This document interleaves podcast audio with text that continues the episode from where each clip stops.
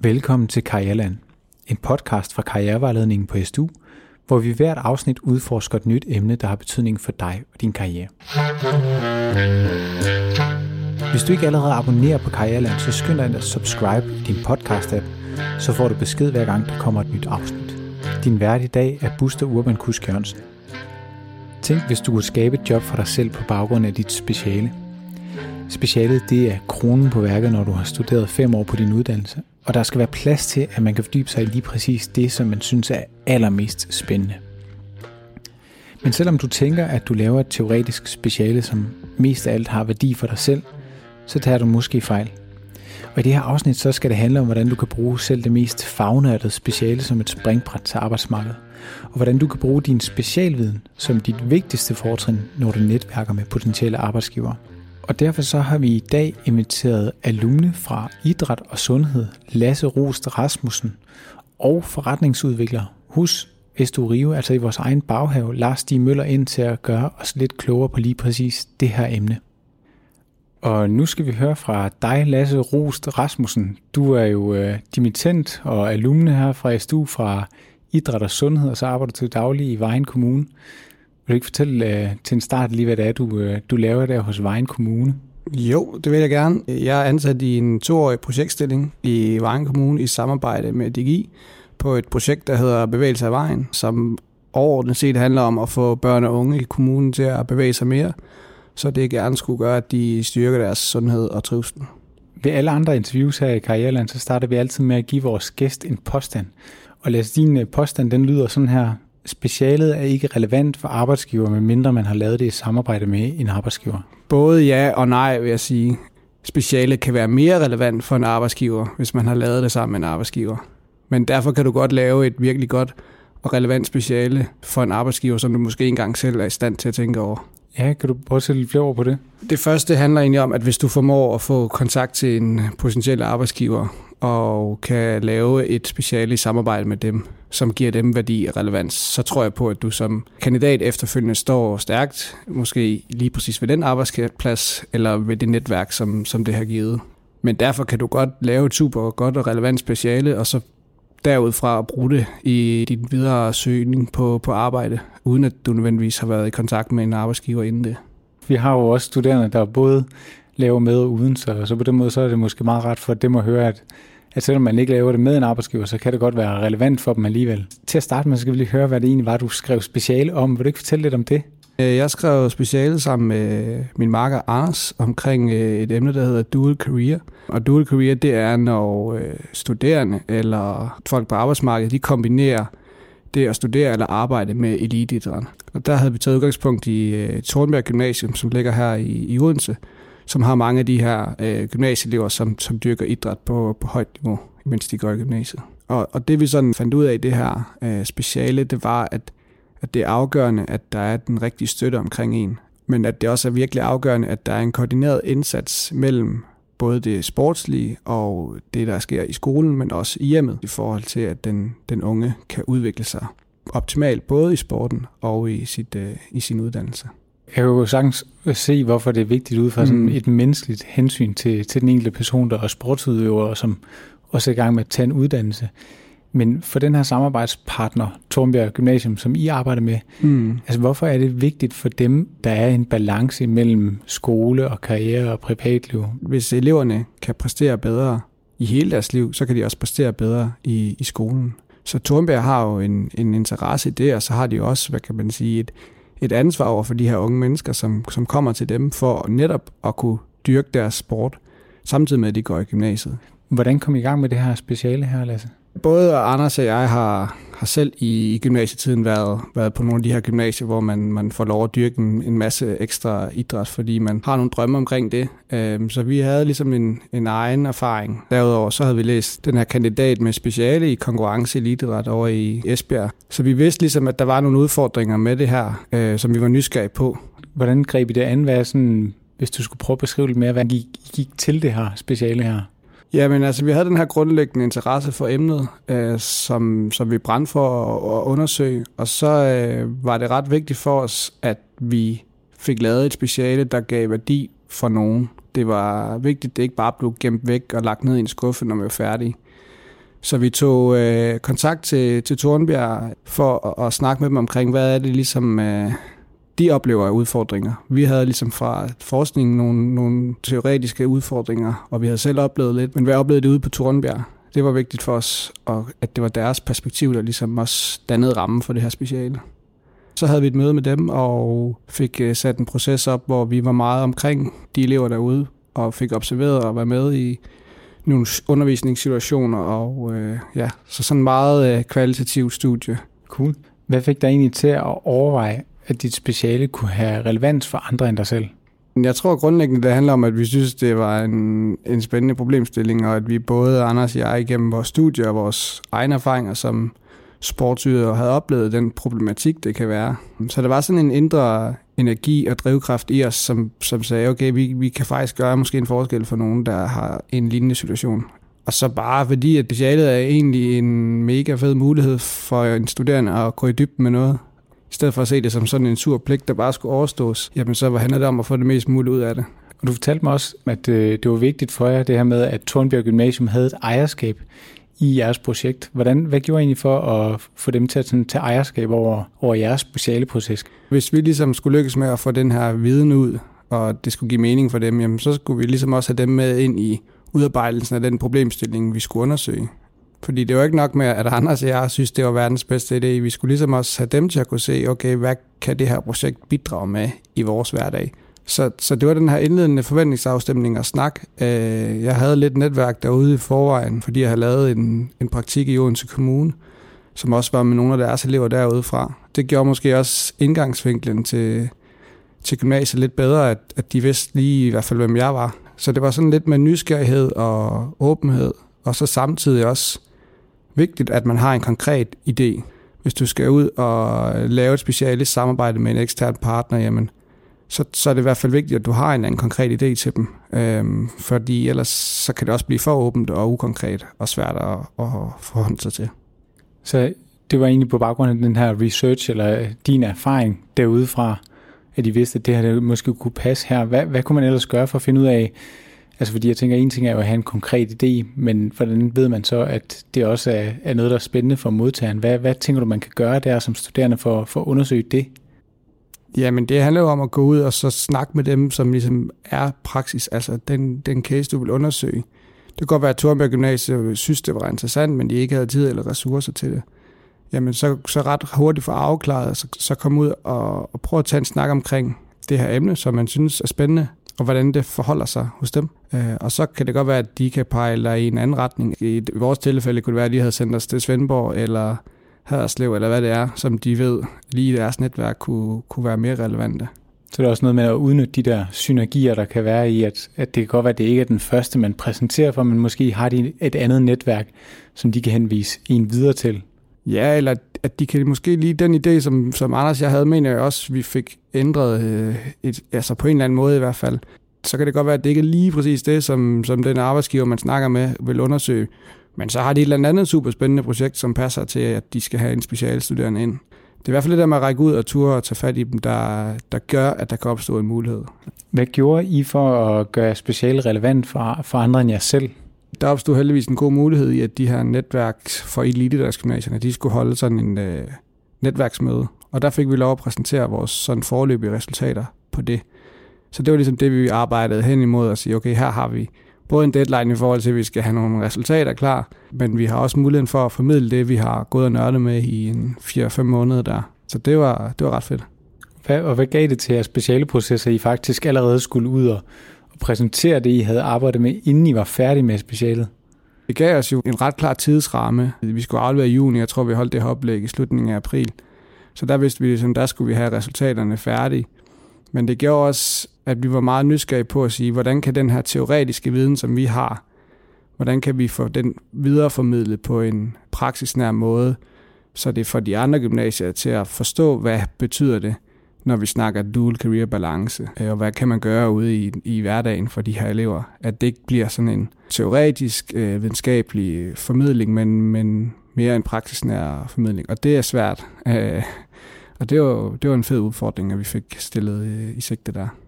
Så man kan sige, det var, det var sådan noget, der var faktisk sådan lidt indbygget i jeres speciale projekt, det her med at faktisk få det gjort praksisnært eller anvendeligt for dem, som, som det kunne være interessant for. Ja. Jeg tænker, tænker egentlig, at det er i virkeligheden også et ret godt fif, også at man ikke laver et speciale sammen med mm. en ekstern part, så, så kan man jo faktisk godt arbejde med det der med at skulle præsentere det for nogen, formidle det for nogen, for hvem det er interessant, netop fordi man også får den der praksisnære eller en anvendelsesbaseret tilgang ja. i spil i, øh, i noget, som kan være meget teoretisk. Og, og det kan måske også være med til at informere specialet. Det ved jeg ikke, om, om I oplevede, at, at det også er med til at, at informere den, det teoretiske eller videnskabelige speciale, I sidder og arbejder med. Det stillede i hvert fald nogle større krav til at sige med, at vi, det var ikke nok bare at reproducere noget viden, der var i forvejen. For vi skulle ligesom formå at oversætte det, både så vi selv kunne forstå det, men også så nogen ude i gymnasierne nemmere kunne forstå det. Det gjorde i hvert fald, at vi skulle have det ind og vende nogle gange, og også fordi vi ville jo gerne ende i en situation, hvor vi kunne give nogle sådan ret konkrete anbefalinger til dem ude på Torberg Gymnasium i forhold til, hvordan kan de optimere på nogle øh, områder i forhold til det setup, de har derude. Og det skulle ikke bare være nogen, vi trækker ud af ærmet, men, men noget, der hang sammen med det, vi havde set i vores øh, data, og så samtidig koblet op på den øh, teori, vi ligesom havde øh, arbejdet med. Kan du fortælle lidt mere om, hvad, hvad, jeres, hvad din tænkning har været i forhold til det med at, at tænke netværk ind i specialet? Jamen helt konkret, så gav det bare mening for os at prøve at række ud og sige, hvem kunne have interesse i det her. Til Danmark er jo den her organisation, der ligesom står for at drive talentudvikling og elitesport i Danmark. Så når vi går ind og kan prøve at nørde igennem med den her viden, og, og også skabe noget, noget ny konkret viden på området, jamen så tænkte vi, hvorfor ikke prøve at ringe til Team Danmark og sige, vi skal lave det her speciale. Kunne I have interesse i at spare eller på en eller anden måde byde ind i forhold til det? Så fik vi et øh, møde med en af deres konsulenter. De havde faktisk lige ansat sådan en for første gang sådan en dual career konsulent, som vi så havde et møde med, og hun var interesseret i at, sådan at være med på sidelinjen, og vi kunne spare med hende undervejs. Hvordan brugte du så specialet som springbræt til arbejdsmarkedet? Så fik vi jo netop skabt os noget netværk undervejs. Øh, både for, for den forrige praktikstilling, jeg har været i i Odense Kommune, med, med Tornberg og alle de her eliteidrætsgymnasier, vi fik lov at præsentere for. Det betød, at vi fik lov at komme ned og, være, og holde et oplæg ned i Haderslev, og deres øh, talentsetup, der hedder Talentcenter Haderslev, og for deres trænere dernede. Men det betød også, at jeg i, i første omgang derudfra i hvert fald havde en stærk profil i forhold til at arbejde med talentudvikling, og fik en øh, virksomhedspraktik i Talent Billund, øh, hvor jeg var i tre måneder. Og det var vildt lærerigt, og jeg fik rigtig meget godt ud af, og øh, i den proces fik jeg også styrket mit, øh, mit CV og mine kompetencer, som jeg tror og håber på i hvert fald var med til at gøre, at jeg er der i Vejen Kommune, hvor jeg er i dag. Når man giver slip på sådan et speciale projekt, som I jo gjorde dengang i Dimiteret, øh, og særligt når man har lavet det sammen med en anden aktør, så er man måske også interesseret i, at det lever videre.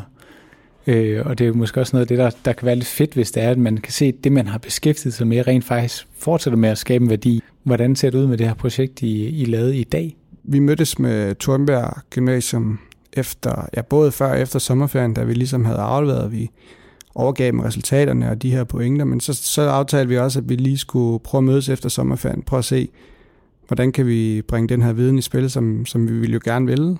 Og det har Anders og jeg øh, så arbejdet med dem siden, øhm, og vi faktisk i dag, også senere i dag her, skal til et møde med Odense Kommune og nogle af de relevante klubber i, i netværket for at diskutere, kan vi skabe en eller anden proces, hvor vi optimerer på det her dual career setup i Odense. Så vi er stadigvæk med ind over processen som sådan nogle eksterne sparringspartnere.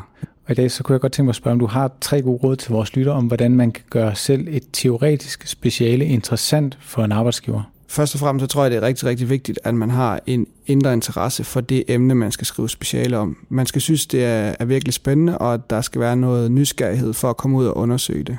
Og to, så tror jeg, det er vigtigt, at man for at lykkes rigtig godt, at man måske starter i lidt bedre tid, især hvis man vil arbejde med eksterne samarbejdspartnere, som har en, en stram kalender øh, og kan være svær at få en tid hos, jamen så skal du tænke lidt forud, sådan at man kan nå ud og holde nogle møder med dem og øh, lægge en plan for, hvordan selve specialeprocessen skal være. Det tror jeg egentlig både er, hvis du arbejder med nogen eksternt, og hvis du ikke gør. Sidste godt råd, jamen så er det at ture og tage fat i folk. Øh, brug det netværk, du har i forvejen, eller prøv at ringe til de øh, potentielle arbejdsgivere eller organisationer, som kunne have en eller anden relevans i forhold til specialet. Og så bare være åben og sige, at øh, du skal lave det her speciale, som du har den her idé til. som øh, den her virksomhed helt gratis kunne få, få gavn af. Så hvis jeg lige øh, må opsummere, Ja. så det første det her med at finde et, et emne, man er rigtig interesseret i. Måske også fordi det, det kræver lidt kræfter, hvis man skal, skal Ja. nå i mål med det, som I gjorde her. Øh, så det er også vigtigt, at det er noget, man har en fortsat interesse i. Og to, det her med at starte godt ud i forberedelsen, fordi de, de parter, man måske skal samarbejde med, kan have pakket kalender, så det her med Mm. at starte ud i god tid med at undersøge, hvad det er for en problemstilling osv., det kan være en god idé. Ja. Og så det tredje råd, altså at man skal ture og tage kontakt, øh, og ture og bruge sit netværk og række ud. Ja, og så også i den samtale være forberedt på, at det kan godt være, at de kender til den her øh, problemstilling, du vil undersøge, men at de ser det på en lidt anden måde, så man lige skal justere lidt, hvis man altså vurderer, at det er vigtigt at få en ekstern partner på. Og hvis du selv synes, at din idé den er så vigtig, og, som den er, jamen så hold fast i den og øh, arbejde med det på egen hånd. Tusind tak, fordi du kiggede forbi, Lasse. Det var så lidt.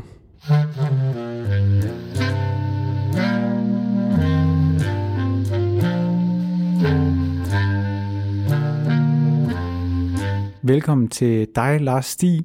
Du er jo, øh, som jeg nævnte her i introen, forretningsudvikler hos øh, SDU Rio, og du har arbejdet rigtig mange år inden for det felt, der hedder kommercialisering og nyttiggørelse af forskning på SDU. Vil du ikke prøve at sætte lytterne lidt ind i, hvad, hvad vil det egentlig sige at kommercialisere eller nyttiggøre forskning? Jo, det vil jeg meget gerne. Det, jeg har lavet i en del år på SDU, det er at overvåge nogle forskningsmiljøer, læse deres publikationer, og så have en dialog med dem om, hvordan de selv forestiller sig, at den kan bruges. Der er sådan en præmis, man kan sige nyttiggørelse, man kan sige kommercialisering. Og kommercialisering, det er jo sådan en pengeting, kan man godt høre. Hvor nyttiggørelse er mere sådan en mennesketing, at vi, vi hjælper hinanden. Og i forhold til i dag, at, at det er jo egentlig meget det, vi skal tale om i dag, det er, om man har en forskningspublikation, om, eller man har sit speciale, det er jo same same. Så det, vi skal prøve at snakke om her, det er, hvordan får vi det speciale, den specialrapport, allokeret mod en anvendelse, mod en nyttiggørelse. Så det vil sige, altså hvis jeg sidder med mit speciale her, som øh, måske er meget teoretisk og meget fagnørdet, så det jeg egentlig skal gøre, det er, at jeg skal sige, for hvem kunne det her være interessant? Hvem, øh, for hvem kunne det her produkt her have en eller anden nytteværdi? Ja, Yes. og man kan have to tilgange. Den ene tilgang, det er jo, at man går over i Rosengårdscenteret øh, og har en stand, og så står man og prøver at få folk til at komme hen og høre på en. Så taler man med forbrugerne og finder ud af, om de kan se en idé i, at de får adgang til den her nye viden. Den anden vej, det er jo, at man prøver at finde de virksomheder, som kan udbyde det i en forretning eller i en, i en eller anden service, øh, som man så køber. Så der er to veje. At kigge på forbrugeren og kigge på den, de virksomheder, der vil være involveret i at forfine og forbedre og gøre det nemt tilgængeligt og brugervenligt for kunderne, der skal betale for det.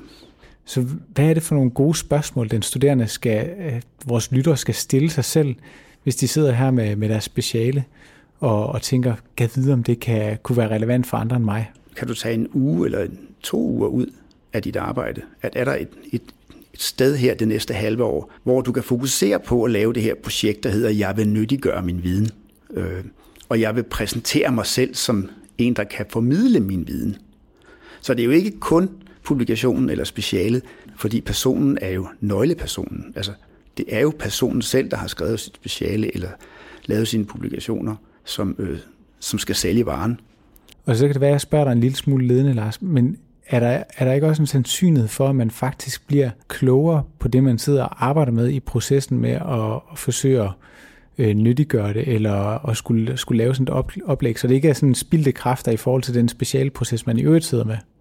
Det er der en meget, meget stor chance for. Nyttiggørelsespotentialet udvikler sig, når man går i dialog med andre, hvor det, man har lavet selv, det er jo en fin publikation, og det er et fint speciale, hvor der er noget metode, noget indhold og nogle konklusioner, man selv står for. Men når det skal nyttiggøres, der opstår potentialerne. En gang imellem finder man ud af, at det skulle man egentlig ikke bruge mere tid på. Men det er meget, meget sjældent, at man starter med en erkendelse om, at det her det er helt spild af tid. Der, der er meget omkring metode og om specifikt indhold, hvor man bliver meget stærkere, og, den, og selve jamen, potentialet står bare meget stærkere og, og bliver modnet, når man går i dialog med andre mennesker.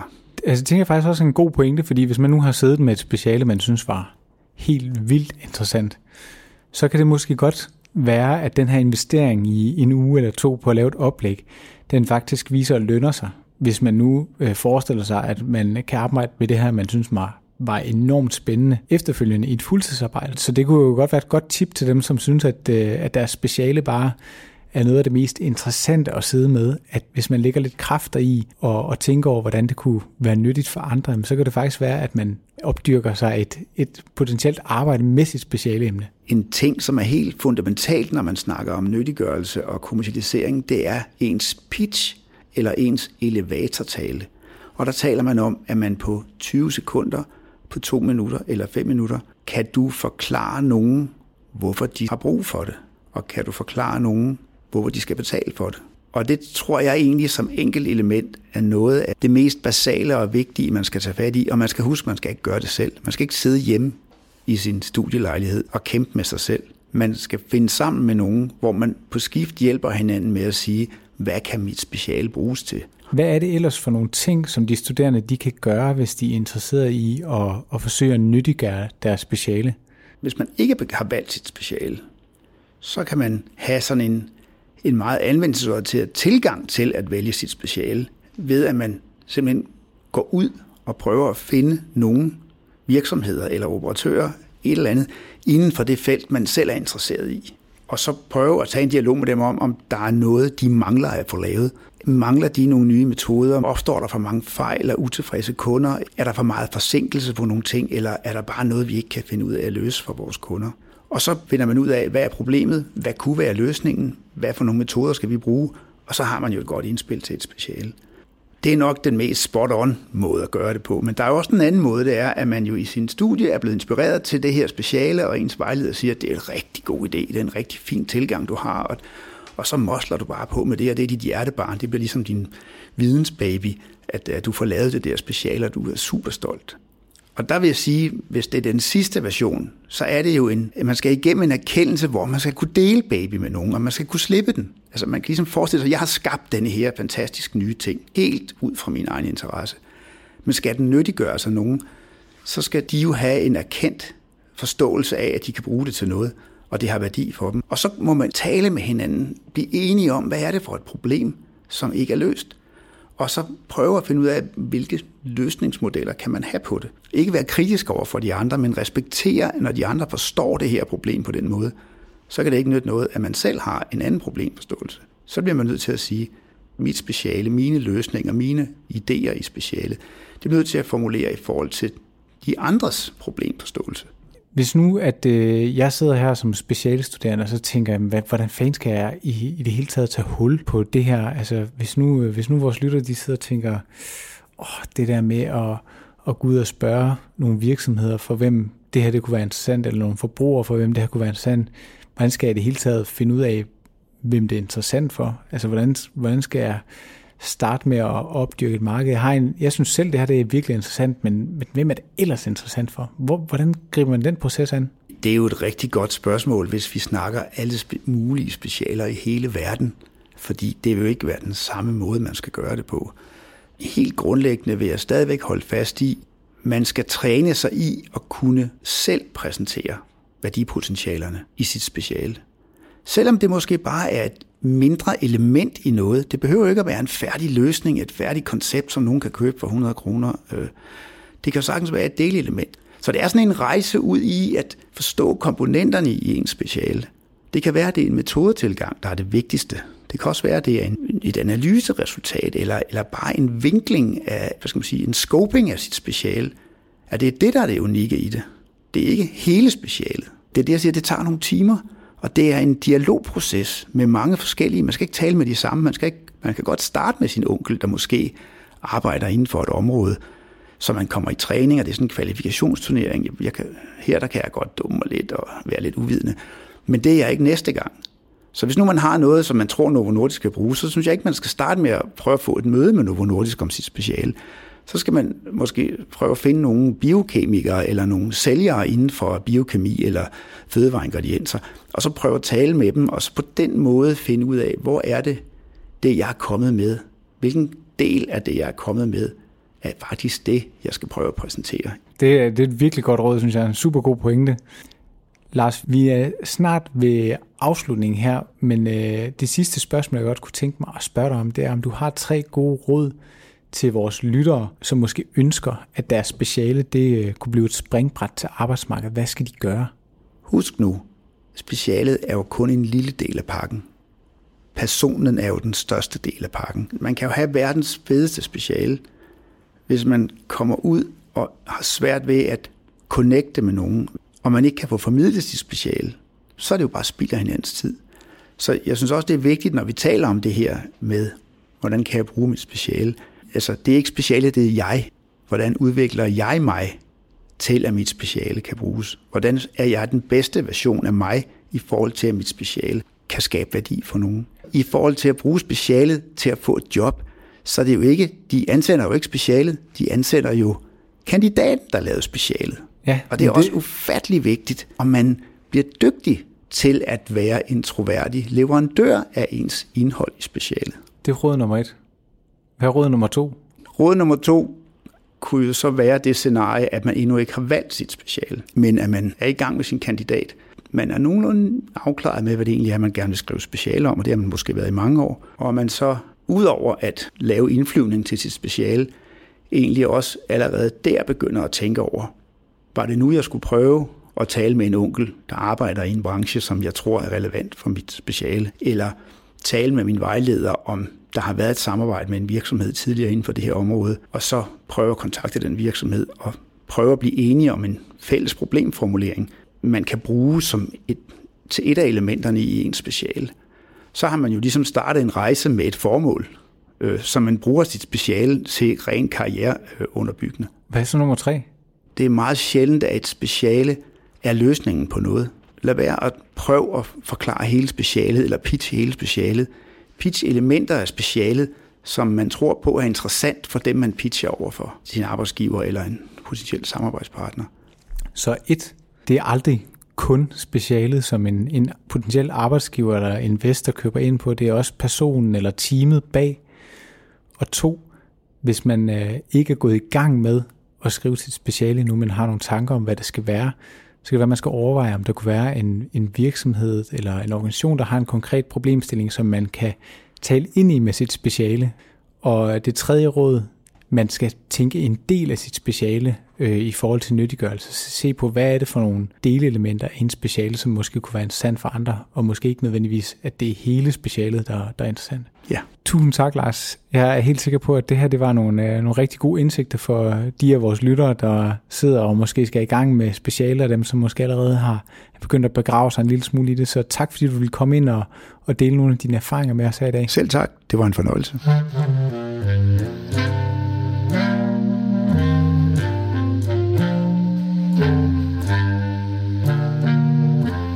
Så har jeg simpelthen øh, haft fornøjelsen af både at tale med Lasse og med Lars Stig. Noget af det, som jeg blev mærke i her øh, med Lasse, det var det her med, at man skulle gå tidligt i gang med, med sit speciale. Hvis du nu sidder her og tænker, at jeg har faktisk ikke kommet i gang endnu, så må du endelig ikke fortvivle, fordi det er jo aldrig for sent at gå i gang. Og selvom du øh, allerede er færdig med dit speciale, eller næsten er færdig med dit speciale, når du hører det her, jamen så er der stadigvæk nogle muligheder. Fordi noget af det, som Lasse han jo lagde vægt på, det var det her med, at øh, de var kommet ud og præsentere deres speciale, og det faktisk havde givet dem et praksisperspektiv. Så det er jo et enormt godt råd også til dig, der sidder måske og skriver et lidt mere teoretisk speciale, hvor du ikke nødvendigvis har en arbejdsgiver med ind over. Det kan jo være, at du kan finde nogen, for hvem dit speciale kunne være interessant at lytte på, og lytte på, hvad, hvad det egentlig er, det handlede om. Øh, og det tænker, taler jo faktisk også lidt ned i noget af det, som øh, Lars Stig han var inde på, det her med, at man skulle træne sig i at formidle ens speciale på en måde, så tilhørende de forstår og kan se en værdi i det, man har beskæftiget sig med. Og Lars Stig han nævnte også det her med, at det kan være, at man skal tage en enkelt lille pointe eller en øh, metode, man har anvendt i speciale, at det er det, som der er interessant for, for nogen ude på arbejdsmarkedet. Hvis du nu sidder og tænker her, at øh, et af de her råd, som Lasse han også kom med, og som var at tage kontakt, at øh, du synes, det er en lille smule skræmmende, det her med at skulle ringe ud, så synes jeg helt klart, at du skal prøve at gå tilbage i listen af gode podcasts, vi har lavet, og lytte til den podcast, der hedder Styrk dit mod til at handle, hvor vi havde handlemod i studiet, som netop snakkede lidt omkring det her med, hvordan kan man finde mod til at handle på de ting, som man synes er lidt skræmmende, og som kan gøre, at man måske får lyst til at løbe væk, snarere end at handle på det. Og ellers, så synes jeg egentlig bare, at du skal gå ind i din favorit-app, og subscribe på vores podcast. Du kan også skrive en lille anmeldelse derinde, øh, og du kan jo selvfølgelig også finde os på mitstu.dk slash karriere, hvis det er, du har lyst til at høre noget mere, eller læse noget mere karriere-relateret indhold, øh, som kan hjælpe dig videre i din karriere. Og ellers så vil jeg bare sige tak for i dag. Det var en fornøjelse at have jer med.